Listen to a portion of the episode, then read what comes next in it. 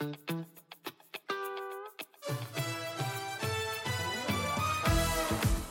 guys, welcome back to the Elevate podcast. Together, we are setting out on a journey to better understand the world we live in through exploring various aspects of life, including cultures, faith, finances, and mental and physical health.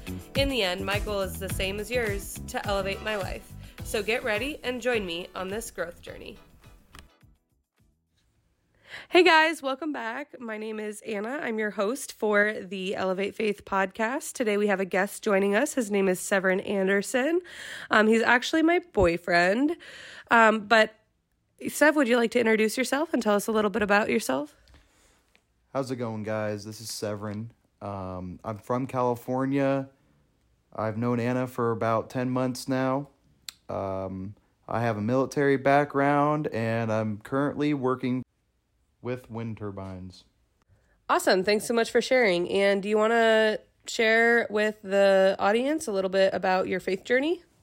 Yeah, I've actually always been a Christian. However, recently I've been really trying to dive deeper into God and get closer to Him and develop my faith. Thanks, Sev. So today we're going to talk about the parable of the Good Samaritan. This is one of my all time favorites. Uh, growing up, my grandma had a picture book Bible, and uh, my favorite story in it was actually the parable of the Good Samaritan. However, I did not know how to say Samaritan, and so I would call it the Bloody Man story. And after, if you know the story, you know uh, why I might have called it that.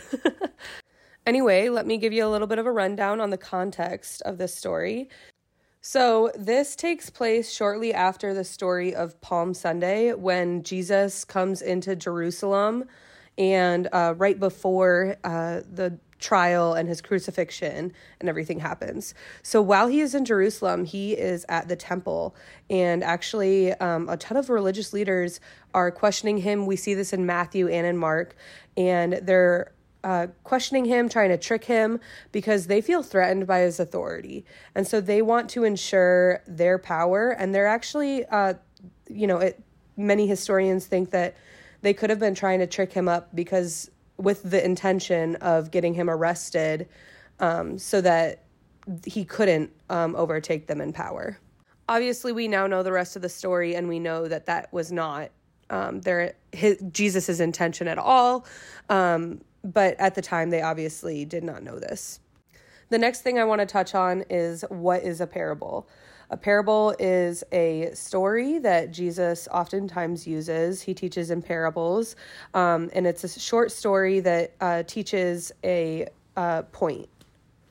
Parables oftentimes use social and economic context, um, even locational context to help um, the listeners understand the story more and understand um, what Jesus is trying to teach um, in ways that they would understand it. Anyway, so let's get into the story. I'm going to be reading Luke 10 25 through 37 in the New International Version. On one occasion, an expert in law stood up to test Jesus. Teacher, he asked, what must I do to inherit eternal life? What is written in the law? He replied. How do you read it? He answered, Love the Lord your God with all your heart, and with all your soul, and with all your strength, and with all your mind, and love the neighbor as yourself. You have answered correct, correctly, Jesus replied. Do this, and you will live. But he wanted to justify himself, so he asked Jesus, And who is my neighbor? In reply, Jesus said, A man was going down from Jericho to Jerusalem when he was attacked by robbers. They stripped him of his clothes, beat him, and went away, leaving him half dead. A priest happened to be going down the same road, and when he saw the man, he passed by on the other side. So, too, a Levite, when he came to the place and saw him, passed by on the other side. But a Samaritan, as he traveled, came to where the man was, and when he saw him, he took pity on him. He went to him and bandaged his wounds, pouring on oil and wine. Then he put the man on his own donkey and brought him to an inn and took care of him. The next day he took out two denarii and gave them to the innkeeper. Look after him, he said, and when I return, I will reimburse you for any extra expenses you may have. Which of the three do you think was a neighbor to the man who fell into the hands of the robbers? The expert in the law replied, The one who had mercy on him. Jesus told him, Go and do likewise.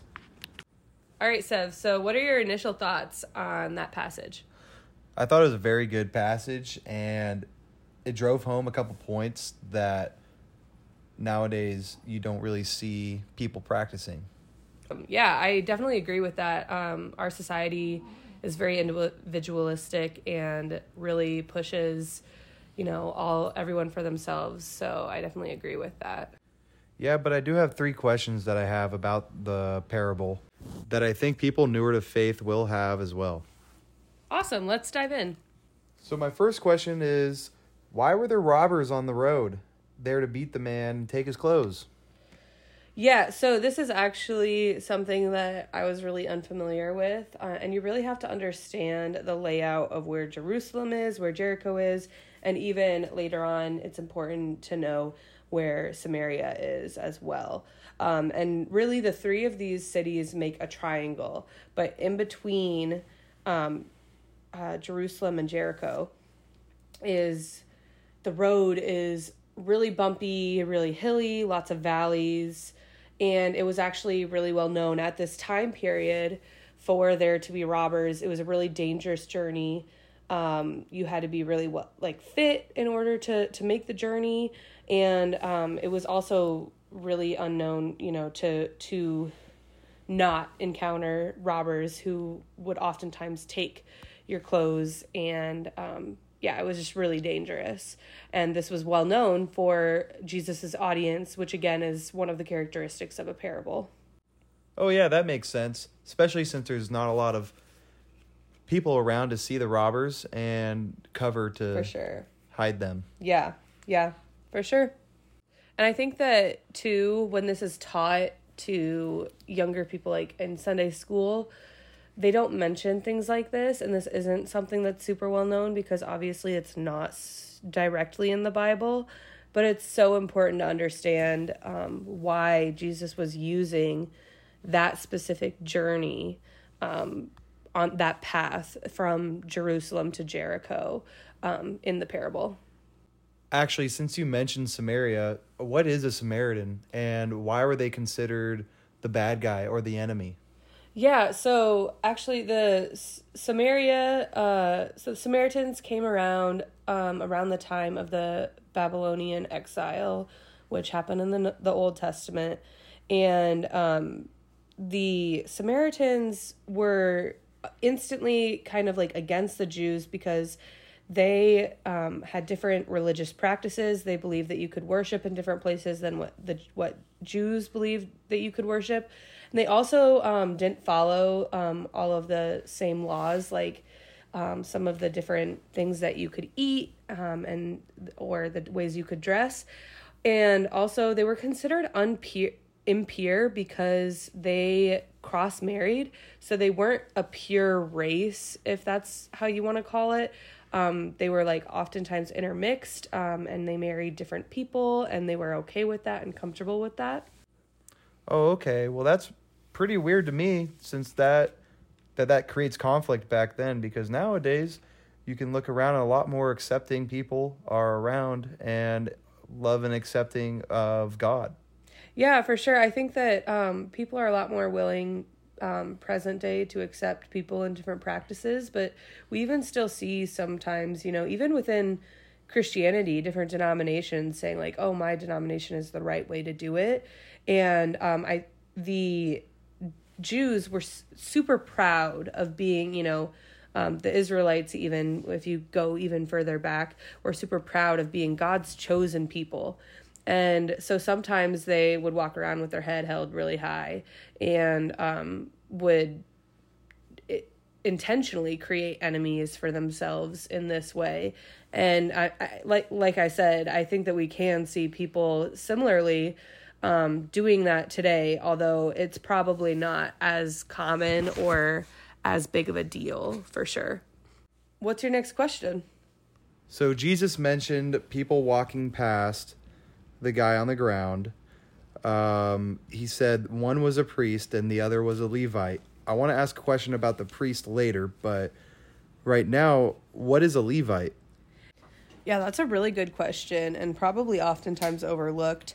uh, if we go all the way back to Moses and Aaron, Aaron and all of his descendants were um, ordained to be the priests um, for God. And so the Levites ended up actually being people who kind of served alongside the priests. Um, the Levites are uh, of the tribe of Levi, who is one of the 12 sons of Jacob and one of the 12 tribes of the Israelites. Um, anyway, so these uh, this tribe, the Levites, uh, were supposed to help with things like um, uh, sacrifices and to enforce things like tithing and things like that. They also um, served in a political sense as well, so it kind of crossed over. Um, religiously and politically, but very important guy, uh, knew the laws of the Bible and um, how to treat people, and still chose to pass by this uh, wounded man. Yeah, so that kind of leads me to my next question um, about the priest. A man who's devoted his life to God and is well aware of the laws, why would he walk past, walk, overlook the guy on the ground? Yeah, so this is actually like a, a huge deal. And I think that that's what um, the significance that Jesus chose, specifically people who would have known the law and chose to overlook it. Oftentimes, um, people who are in higher positions, um, sometimes they let the power get to their head or um, they feel like they're too important for some other tasks that might be actually morally more important. Um, so, actually, uh, for a priest, one of the priest's roles is to um, put oils over a dead man's body and um, bury him if they were to ever see one.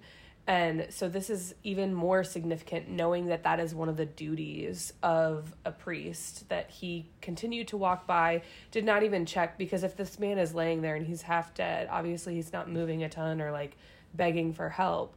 So if he didn't even go over to check to see, he specifically walked on the other side, pretending he didn't see them, um, so that he could avoid that duty and continued to walk. Which I don't think that that's all too far fetched from where we oftentimes see one another and even myself in our day to day life, where we specifically choose to ignore something that we should be doing or um, that God calls us to do. Um, you know, even like the homeless, where, you know, sometimes you try not to look them in the eye because it makes you feel bad and then you feel guilty for not giving anything. And, um, you know, oftentimes, like, okay, you should just give um, and give freely. So um, I think that's specifically why Jesus chose these people, you know, because we call ourselves Christian and we're still not acting like a Christian. These are this is a priest and he's not acting like a priest. Yeah, okay, that makes a lot of sense. I mean, I can relate it to myself because things like that go over my head too. Um, I wouldn't say I'm in a position of power, but uh, overlooking somebody in need um, and acting like you don't see them, I feel like is relatable to a lot of people nowadays, especially in the city. Yeah, and I definitely, I mean, being someone who has uh, been a Christian my whole life and been raised in the church, and I know my Bible stories pretty well.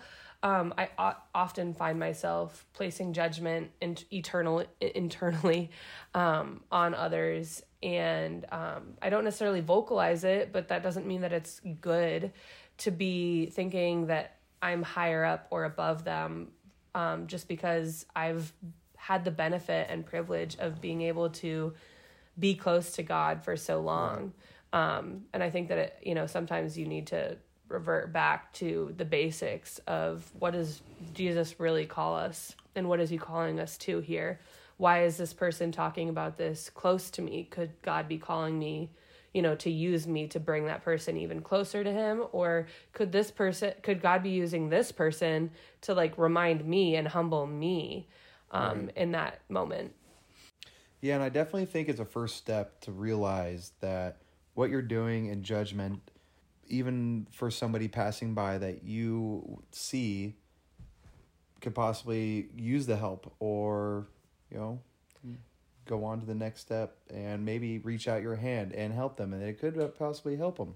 Yeah, and I, you know, and if if we're even you know relating it all back to kind of like what we were talking about with like being a Christian or non non Christian, let's say you know the atheist is the one to help the man on the side of the road, like what does that say about the people who pass by and um, you know off all the time I hear that um, the biggest reason that I'm not a Christian today is because I've met so many Christians. I hear that from people who claim, you know, to be an atheist or agnostic or something like that.